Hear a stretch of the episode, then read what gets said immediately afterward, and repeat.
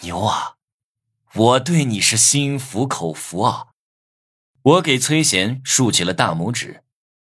秦雅轩没有回学校，正在家里的卧室回想着过去几天发生的种种事情。而这时候，我突然给他发了信息：“秦雅轩，我想要你，想把你按住，狠狠的。”秦雅轩乍一看这条信息，脸立马红了，心脏扑通扑通的跳个不停，又惊又怒，还带着一丝兴奋。他好不容易平复心情，给我回了一句：“你再说这种话，我就报警了。”过了一会儿。我把视频发给了他，秦雅轩下意识的点开视频，看到我穿着正装端坐在凳子上，心里微动。吴能穿西装还挺有味道的，想不到那样一个下流的人还有这样的一面。但是接下来出现的一幕让他红了脸，我竟然拉开西装裤拉链，掏出了龙根。呸！不要脸的人渣！秦雅轩嘴上这么说着，目光却没有离开过手机屏幕。奇怪的是，秦雅轩没有关掉视频，反而看得津津有味。看着看着，呼吸变得粗重，脸也越来越红。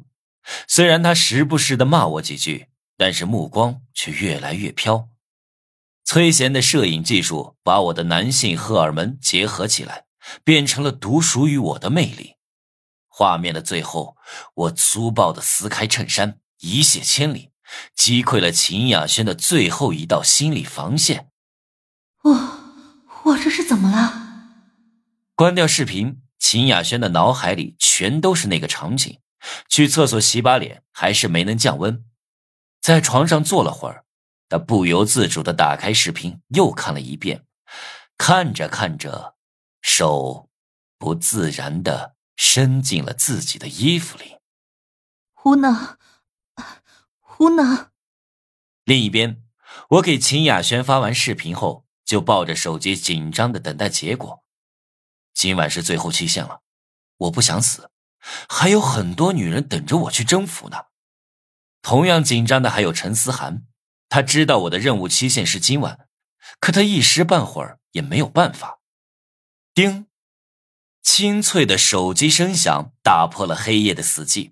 我第一时间查看手机，恭喜你完成任务，奖励一百五十金币，秦雅轩好友度加十五，奖励道具入梦之灵玩偶。